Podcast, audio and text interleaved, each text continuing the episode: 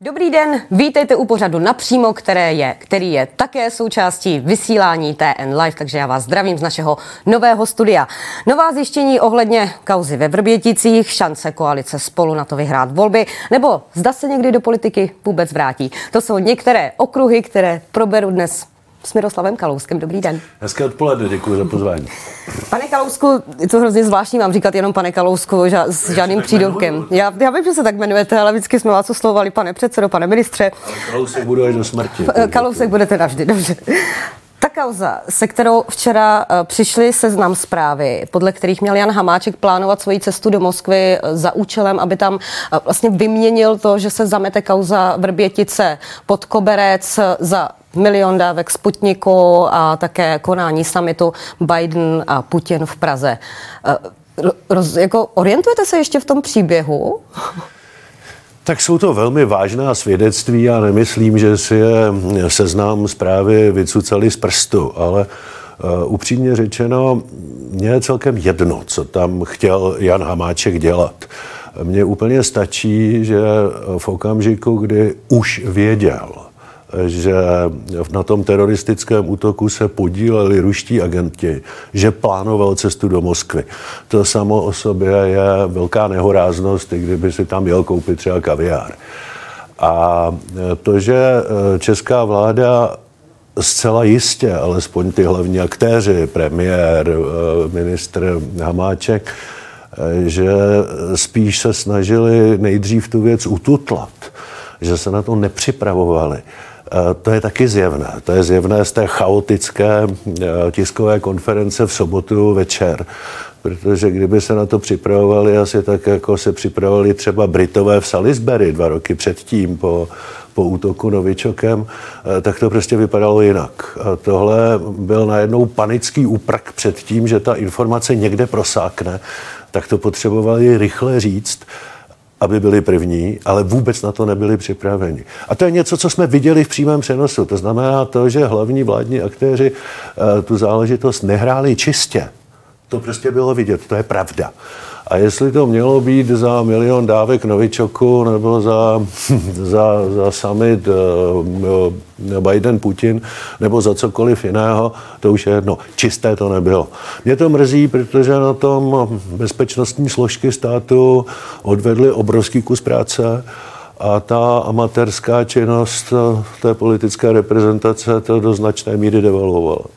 Tomu vysvětlení eh, vlády i potom potažmo Jana Hamáčka, že vlastně eh, cesta do Moskvy byla plánovaná eh, jako finta, že vlastně s tou informací museli vyrukovat právě v tu sobotu večer takto nečekaně, protože zjistili, že vlastně s ní disponují novináři z Respektu, pan Spurný a opravdu vlastně druhý den ten článek vycházel. To, že to byla, to, že ta plánovaná cesta byla finta, tomu snad nemůže věřit vůbec nikdo příčetný. To hloupější vysvětlení jsem v životě neslyšel. To, že s tím musel jít rychle ven, aby se to nezveřejnilo někde jinde, tomu, tomu samozřejmě věřím, ale pak si položte otázku, paní redaktorko, kdo a proč ty informace začal tlačit do médií, no prostě protože nevěřil českým politikům, že se k tomu postaví čelem. To znamená, vystavili je nějakému tlaku. Kdo to byl? Jestli to byly naše zpravodajské služby nebo jiné zpravodajské služby, to já nevím, ale ty novináři na to sami nepřišli. Těm to někdo musel dát a dal jim to proto, aby vystavil ty politiky tlaku a pravděpodobně to dělal už ze zoufalství. Vy jste zcela určitě zaznamenali, jak se Jan Hamáček pokoušel vysvětlit uh, celkově plány i vůbec, jak to probíhalo od toho začátku dubna, eh, kdy už nějaké ty eh, informace prosakovaly k ním o, o tom, co se v těch Vrběticích stalo. Kde ten jeho příběh podle vás vykazuje vůbec největší trhliny? No ten jeho příběh vykazuje trhliny v tom, že to věděl předtím, než ohlásil cestu do Moskvy. To zcela jistě. Když tohle vím a ohlásím cestu do Moskvy a chci tam jet, nevěřím ani vteřinu, že tam jet nechtěl. Navíc tam chtěl jet eh, ve spolupráci s velmi komplikovanou osobou, s panem, Dankem. s panem Dankem. A, tak tam prostě eh, chtěl jet domlouvat něco, co nechce přiznat. Podle mě tam chtěl jít domlouvat, jak se to ututla.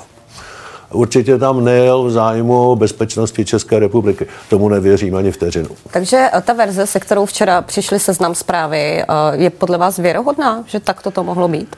Eh, je to jedna z věrohodných vysvětlení, já opravdu nevím, znovu opakuji. Pro mě není až tak podstatné, jestli to tam měl vyhandlovat za novičok, summit s Bidenem, nebo za cokoliv jiného. Ale za něco to tam chtěl jet handlovat. Pánové Babiš a Hamáček si nepřáli tu věc zveřejnit. Kdyby si ji přáli zveřejnit, tak se na to zveřejnění připravovali několik týdnů dopředu. Tak jako můžeme to porovnat s tím, co dělali Britové v případě Salisbury. Ty se na to opravdu pečlivě připravovali, informovali své spojence, požádali je o spolupráci. E, také potom, e, ta, když ten okamžik zveřejnění probíhal velmi profesionálně. Tady ten okamžik zveřejnění byl v panice, byl chaotický, nebylo nic připraveno, spojenci nebyli informováni. V pondělí byl summit ministrů zahraničí Evropské unie a pan ministr Hamáček si dal velmi záležet na tom, aby jeho projev nebyl, nebylo možné vnímat jako žádost o solidaritu, aby, se, aby byl koordinovaný postup vypovězení diplomatů ze všech ambasád zemí Evropské unie. Také to tak nikdo nevnímal a také ten koordinovaný postup nebyl. Na rozdíl od Britů, kdy skutečně k tomu koordinovanému postupu došlo. E, tohle byl, ať už tam byl zlý úmysl nebo amatérismus, tak prostě ta politická reprezentace zmařila tu práci těch bezpečnostních složek, že místo, aby jsme zvýšili svůj kredit a prestiž zahraničí, tak jsme před svými spojenci eh, nevypadáme moc hezky. Eh, snad vaši diváci prominou, když řeknu, že vypadáme trochu jako pitomci. Když jste zmiňoval premiéra Andreje Babiše, jakou on podle vás v tom celém příběhu hraje roli? Protože on se příliš nevyjadřuje, byl tím, kdo měl zatrhnout Janu Hamáčkovi cestu do Moskvy. Věříte, že vlastně tak to bylo? Já myslím, že v tom hraje roli víceméně velmi pasivní, že ho to dlouho nezajímalo a když zjistil, že to bude velký problém, tak se snažil, aby to byl co nejmenší problém pro něj ale že by tu záležitost uchopil a začal ji nějak zpracovávat jako premiér České republiky, z toho jsem ten pocit nezískal. Eh, dokážete si představit, že by seznam zprávy eh, vyšly ven s něčím takovým, eh, kdyby neměli vlastně ten příběh, tu story, ty výpovědi, kdyby tu reportáž neměli stoprocentně nebo možná i víc, na víc procent vyfutrovanou, řekněme? Těžko. Na druhou stranu, já jsem před několika lety říkal, že už mě nemůže nic zaskočit, že, že už mě nemůže nic překvapit a v tom českém politickém a mediálním bizáru jsem poslední dobou překvapován skoro každý den, takže, ale, ale moc si to představit nedokážu. Uh, jestliže i šéf-redaktor, mimořádně zkušená osoba, říká s naprostou jistotou, že, že jejich zdroje jsou věrohodné a že si zatím stojí, tak si těžko umím představit, že by si troufli to zveřejnit, aniž by proto měli dostatečný podklad věrohodný. Jak si vysvětlujete, že dnes, když vlastně eh, Jan Hamáček vystoupil v poledne na tiskové konferenci v eh, Atriu poslanecké sněmovny, že oznámil, že podá trestní oznámení nejen tedy na autory eh, té reportáže, ale i na vydavatele? No tak teď už mu nic jiného nezbývá. Teď už to jedinou obranou, který mu zbývá, je útok a, a doufání, že, že to nějak dopadne. On to v tuhle chvíli nemůže přiznat. Takhle, kdyby mohl být, ale to se pohybujeme v, v kulisách civilizovaného demokratického státu, že by, by vystoupil takový člověk a řekl bych, já odstupuju, dokud se to nevysvětlí. Tak to se děje v civilizovaných zemích, to se nemůže stát v České republice.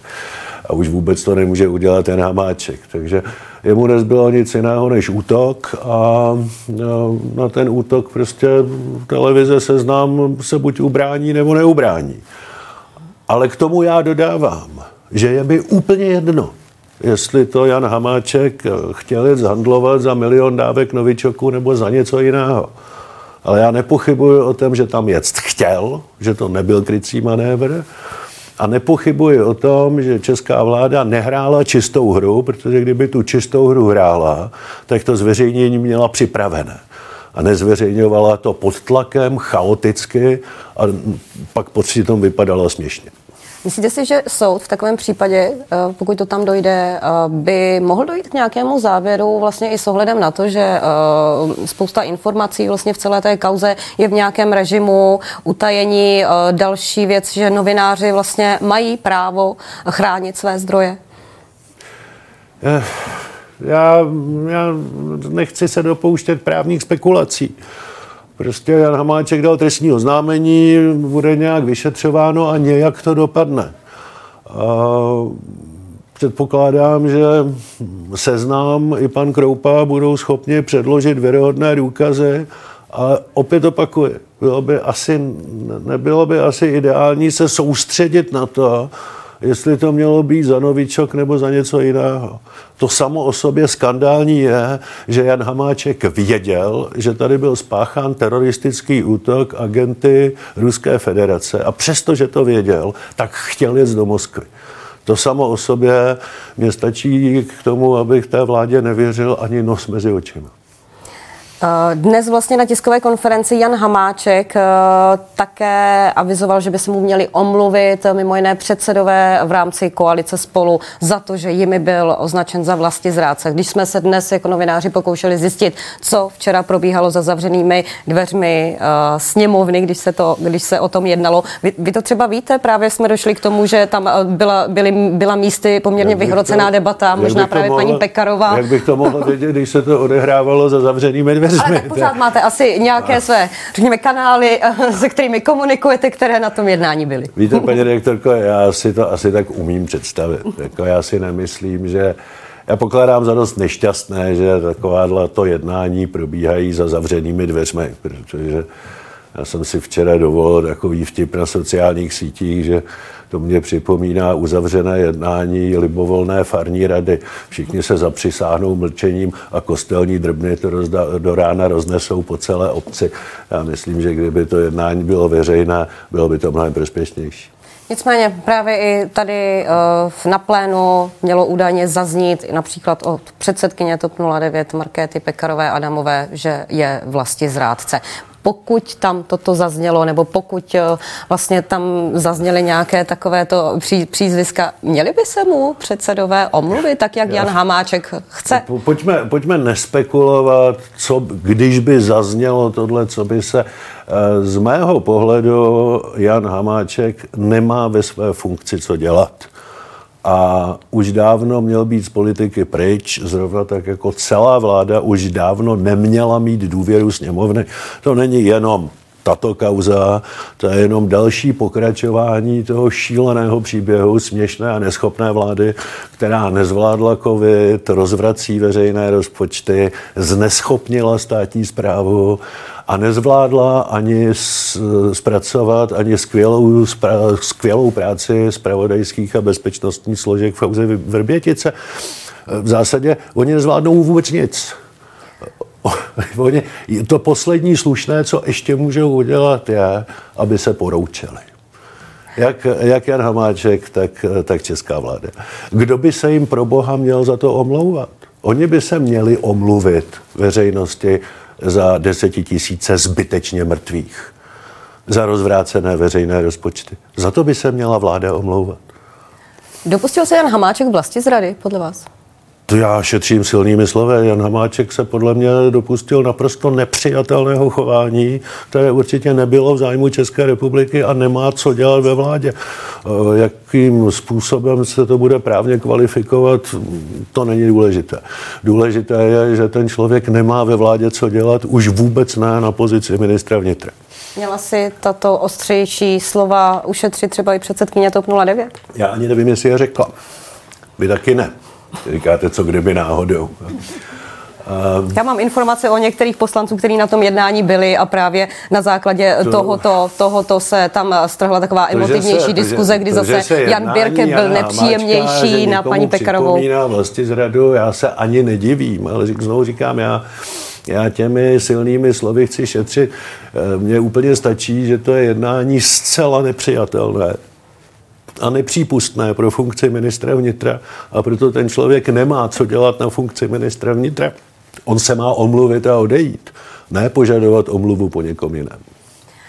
Překvapilo vás, že vlastně po tom včerejším jednání nebo i po tom včerejším zjištění webu Seznam zprávy eh, se nezačalo eh, opět znovu hovořit o tom, že by vládě měla být vyslovena nedůvěra. Teď eh, vlastně jenom připomenu divákům, že to visí na tom, že koalice spolu, která měla nejprve přislíbenou podporu Pirátů, stále sbírá podpisy. V rámci koalice spolu je 40 poslanců, chybí jim ještě 10 podpisů na to, aby se vůbec zvolila mimořádná schůze na vyslovení nedůvěry, potom 101. Tak já myslím, že se o tom hovoří stále, protože minimálně koalice spolu ty podpisy sbírá. A to bez ohledu na to, co teď prasklo na Jana Hamáčka. Tak čekal prostě, třeba od Pirátů, že by uh, mohli na to nějakým způsobem reagovat? Víte, já zastávám názor, že uh, v okamžiku, kdy tahle vláda, která opravdu nese odpovědnost za spoustu špatných věcí, které nemusely nastat, zejména v situaci k, k souvisejícím s covidem, eh, tak v okamžiku, kdy ztratila i formálně většinu ve sněmovně, takže eh, opozice, demokratická opozice, pokud má naplnit svůj úkol, kterou opozice v parlamentní demokracii má, takže nemá ani morální, ani politické právo nekonat. Ona prostě musí vyslovit, je to její povinnost, ona musí vyslovit té vládě nedůvěru. Pokud na to část demokratické opozice má jiný názor, tak si pravděpodobně plete úlohu demokratické opozice v parlamentní demokracii, což je samozřejmě její její právo, ale pak je to opozice, které příliš nedůvěřuju. Protože co je to za opozici? Když sledujete uh, vlastně, uh, jak se vyvíjí ta jednání mezi oběma koalicemi, jak se vlastně to vyvíjí ohledně případného vyslovení nedůvěry vládě, věříte tomu, že na to, že vůbec na to mimořádnou schůzi dojde a pokud ano, tak uh, že tam by opravdu ta nedůvěra vládě mohla být vyslovena? Já bych pokládal za porážku parlamentní demokracie, kdyby k tomu nedošlo nedošlo.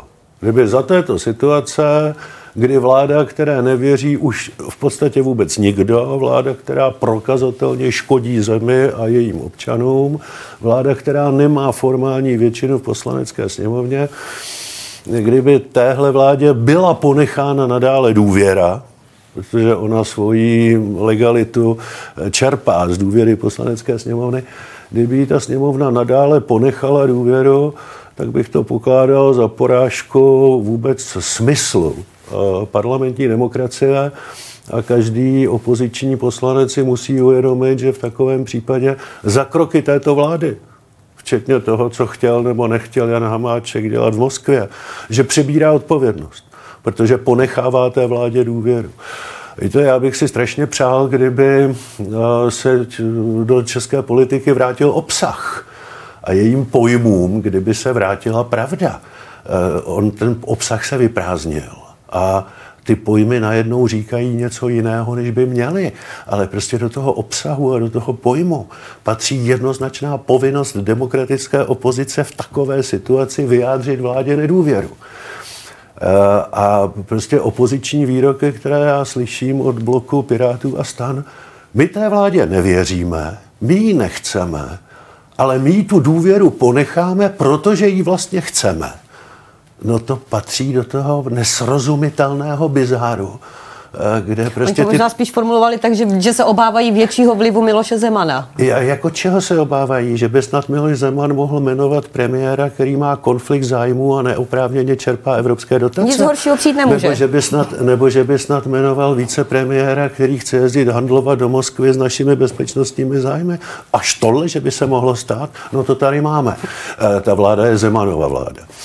A e, jestliže opozice, část opozice mluví, nebo celá opozice mluví o tom, že by bylo ideální rozpustit sněmovnu a vyhlásit předčasné volby, tak eh, všichni víme, že na to je potřeba 120 poslanců. Na to potřebujete tedy i vládní poslance. A je absurdní si myslet, že se dopočítáte 120 v situaci, kdy vládě nebude vyslovena nedůvěra. Vládní poslanec může rozpustit sněmovnu teprve, když bude jeho vláda bez důvěry. Dokud bude vlád, vládnout jeho vláda s důvěrou, no tak žádný vládní poslanec pro to ruku nezvedne. Takže jestli někdo říká, my chceme nechat vládě důvěru, ale chceme rozpustit sněmovnu, tak říká, trochu složitěji, než by říct si mohl. Já nechci udělat vůbec nic. A to mě docela mrzí, protože to demokratická opozice dělat nemá. Pojďme k volbám a je jedno, jestli proběhnou v řádném termínu nebo předčasném třeba uh, na začátku července. Věříte tomu, že koalice spolu, která vlastně minulý týden představila svůj program, do který, se kterým do voleb půjde uh, pan předseda, lídr koalice spolu, pan předseda Fiala, uh, hovořil i o tom, že koalice vyhraje, že tomu věří, že budou vítězi voleb a že budou mít třeba více než 20 Je to reálné? Tak já jsem jejich volič. Já jsem člen jedné z těch stran, budu je volit, bylo by překvapivé, kdybych řekl něco jiného. Tak jim samozřejmě to vítězství ze srdce přeju. A to, co je nejpodstatnější, je, aby ty dva bloky, to znamená koalice spolu a blok Piráti stan, aby měli většinu a vytvořili sice ne úplně jednoduchou, ale naprosto nezbytnou koalici pro to, aby se do České republiky vrátila demokratická vláda. Vy jste to nastínil, že vlastně, eh, co se týče případného partnerství, tak vlastně i politologové označují tyto dva nové bloky za, eh, řekněme, eh, aspiranty na, na vládu novou to, co se teď děje, i ohledně toho vyslovení, nevyslovení důvěry vládě, jak by to mělo pokračovat, neukazuje to, že už by vlastně nějak ta spolupráce mohla potom po volbách třeba drhnout, že jsou to vlastně poměrně dost nesourodé projekty? Uh, Paní redaktorko, uvědomte si, že i když jsou po těch volbách, budou-li mít většinu odsouzení ke spolupráci, no tak v tuhle chvíli jsou to svým způsobem volební konkurenti. Soutěží spolu od podobného voliče, tak eh, nelze očekávat, že ve volební kampani se budou objímat a, ten, a každý z nich bude říkat, ne, prosím vás, klidně volte toho druhého. Tak, takhle předvolební kampaň nevypadá. To znamená, že spolu ty dva bloky soupeří, to je úplně normální. Doufám, že jejich vedení tvoří do té míry profesionálové, že prostě vědí, že po těch volbách jsou k té spolupráci odsouzeni. A že když eh, eh, na ní nepřistoupí, budou-li mít většinu, eh, takže do značné míry zradí demokratické voliče z obou dvou těch táborů. To já pevně věřím, že nic, nikdo nic takového udělat nechce.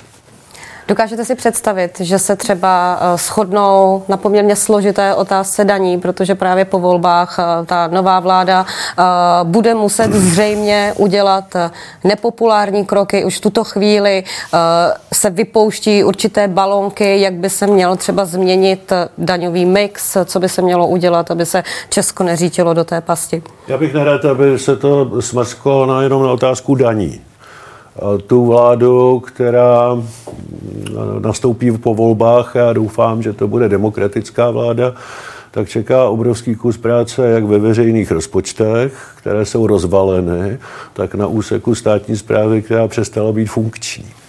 To je obrovský kus práce, kde se to nedá udělat za rok. To opravdu, pokud ta budoucí vláda za čtyři roky otočí trendy, tak udělá velký kus práce. A zejména bolavé to bude v oblasti těch veřejných rozpočtů, protože eh, ty jsou dlouhodobě neudržitelné což je věta, která nikomu nic neřekne, neudržitelné veřejné rozpočty to mě nebolí, ale přeložme to do češtiny, to znamená, že hrozí, že nebudete mít tu základní péči, kterou jste zvyklá komunikovat, zdravotní, penzijní, sociální, to se může stát. A tam musíte udělat spoustu nepopulárních úsporných opatření na straně výdajů, a nejsou vyloučeny ani nepopulární opatření na straně příjmů. Pravděpodobně dojde k nějakému mixu. Těch opatření není nekonečné množství. Můžete udělat něco na té straně výdajů, můžete udělat něco na té straně příjmů. A ta politická dohoda je právě v tom, že najdete ten nejvhodnější mix, který bude akceptovatelný pro vaše voliče i pro společnost. To tu koalici čeká. To čeká každou vládu. To, co mě dopředu pro tu budoucí vládu, když bude poctivá, proč mě pro ní bolí srdce, je, že eh, ona vlastně bude pracovat pro úspěchy až té další vlády, protože ta opatření mají svoji setrvačnost. Takže ona bude pracovat ve prospěch České republiky, pro úspěchy té další vlády, ale sama bude velmi neoblíbená, protože bude dělat nepopulární kroky. Eh, když to ta vláda bude chtít dělat dobře, tak přesně tohle jí čeká. K tomu ty politici musí najít odvahu a odpovědnost a já jim držím palce, aby ji našli. Kdyby byste byl znovu ministr financí, tak na té výdajové stránce, kde byste škrtal a na té příjmové stránce, například v oblasti těch daňů, tam byste měnil co? Jak, jak, no, jak byste s tím To není exaktní věda. Říkám, tam je škála nějakých možností a můžete škrtat nebo neškrtat, po případě pohybovat daněmi tam, kde máte politickou podporu, že to můžete udělat. To není tak, že si vymyslíte nějaký vzorec a prosadíte ho. Vy hledáte politický souhlas s tím, že tohle ano a tohle ne. A já osobně se domnívám, že za situaci, v které ty rozpočty jsou, ten problém má objem zhruba 250 miliard. Zapomeňme na to, že na to bude stačit jenom úspora ve státní správě tam ušetříte 30-40, a co těch zbývajících 200. E, takže na té výdajové straně se neobejdete bez e, zamyšlení, jak omezíte některé transfery obyvatelstvu. A na té příjmové straně se neobejdete bez zamyšlení, e, jak provést daňovou reformu, na tvrdo řečeno, jak některé daně zvýšit. A já bych pokládal do současné situace za fér, kdyby to bylo v poměru zhruba 2 ku 1. A dva díly toho problému, kdyby se řešilo na výdajové straně, jeden ten díl problému, kdyby se řešil na příjmové straně, tak si myslím, že by to byla férová akceptovatelná dohoda. Ale budete mít politické síly, které budou chtít jenom zvedat ty příjmy, nebudou chtít šetřit budete mít politické síly, které budou chtít i jenom ořezávat ty výdaje a nebudou chtít zvedat ty příjmy. To všechno jsou legitimní přístupy. Nikde nemáte napsáno, co je správně. Musíte najít tu většinovou politickou dohodu a to je vždycky kompromis. Já bych ten kompromis viděl ideálně v tom poměru 2 ku 1. Co vy osobně? Chybí vám politika? Uh, no tak uh, víte, politika by mě chyběla, kdyby se v té sněmovně dělala. To, co se teď ve sněmovně dělá, to já už nepokládám za politiku. To je opravdu bizár a komedie. Takže tak chybí vám, co... že vy jste mohl dělat politiku. A nějak se mi ani nestýská. Chybělo by mě, kdybych nemohl eh, se k těm věcem veřejně vyjadřovat, ale ten prostor mám, jsem docela sledovaný na sociálních sítích, svých sledujících si vážím. Mám dva pravidelné pořady týdenní, v českých médiích a občas, jako vy, mě někdo pozve na nějaké nepravidelné povídání. Ještě jednou děkuji, vždycky rád přijmu.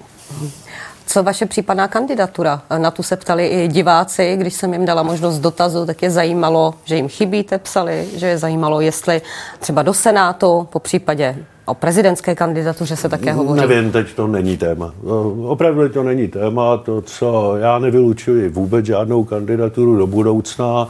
To jediné, co vím, že do těchto voleb kandidovat nebudu. Jestli budu kandidovat v nějakých příštích, to se rozhodnu. Co bude ten impuls, co by s vámi mohl pohnout?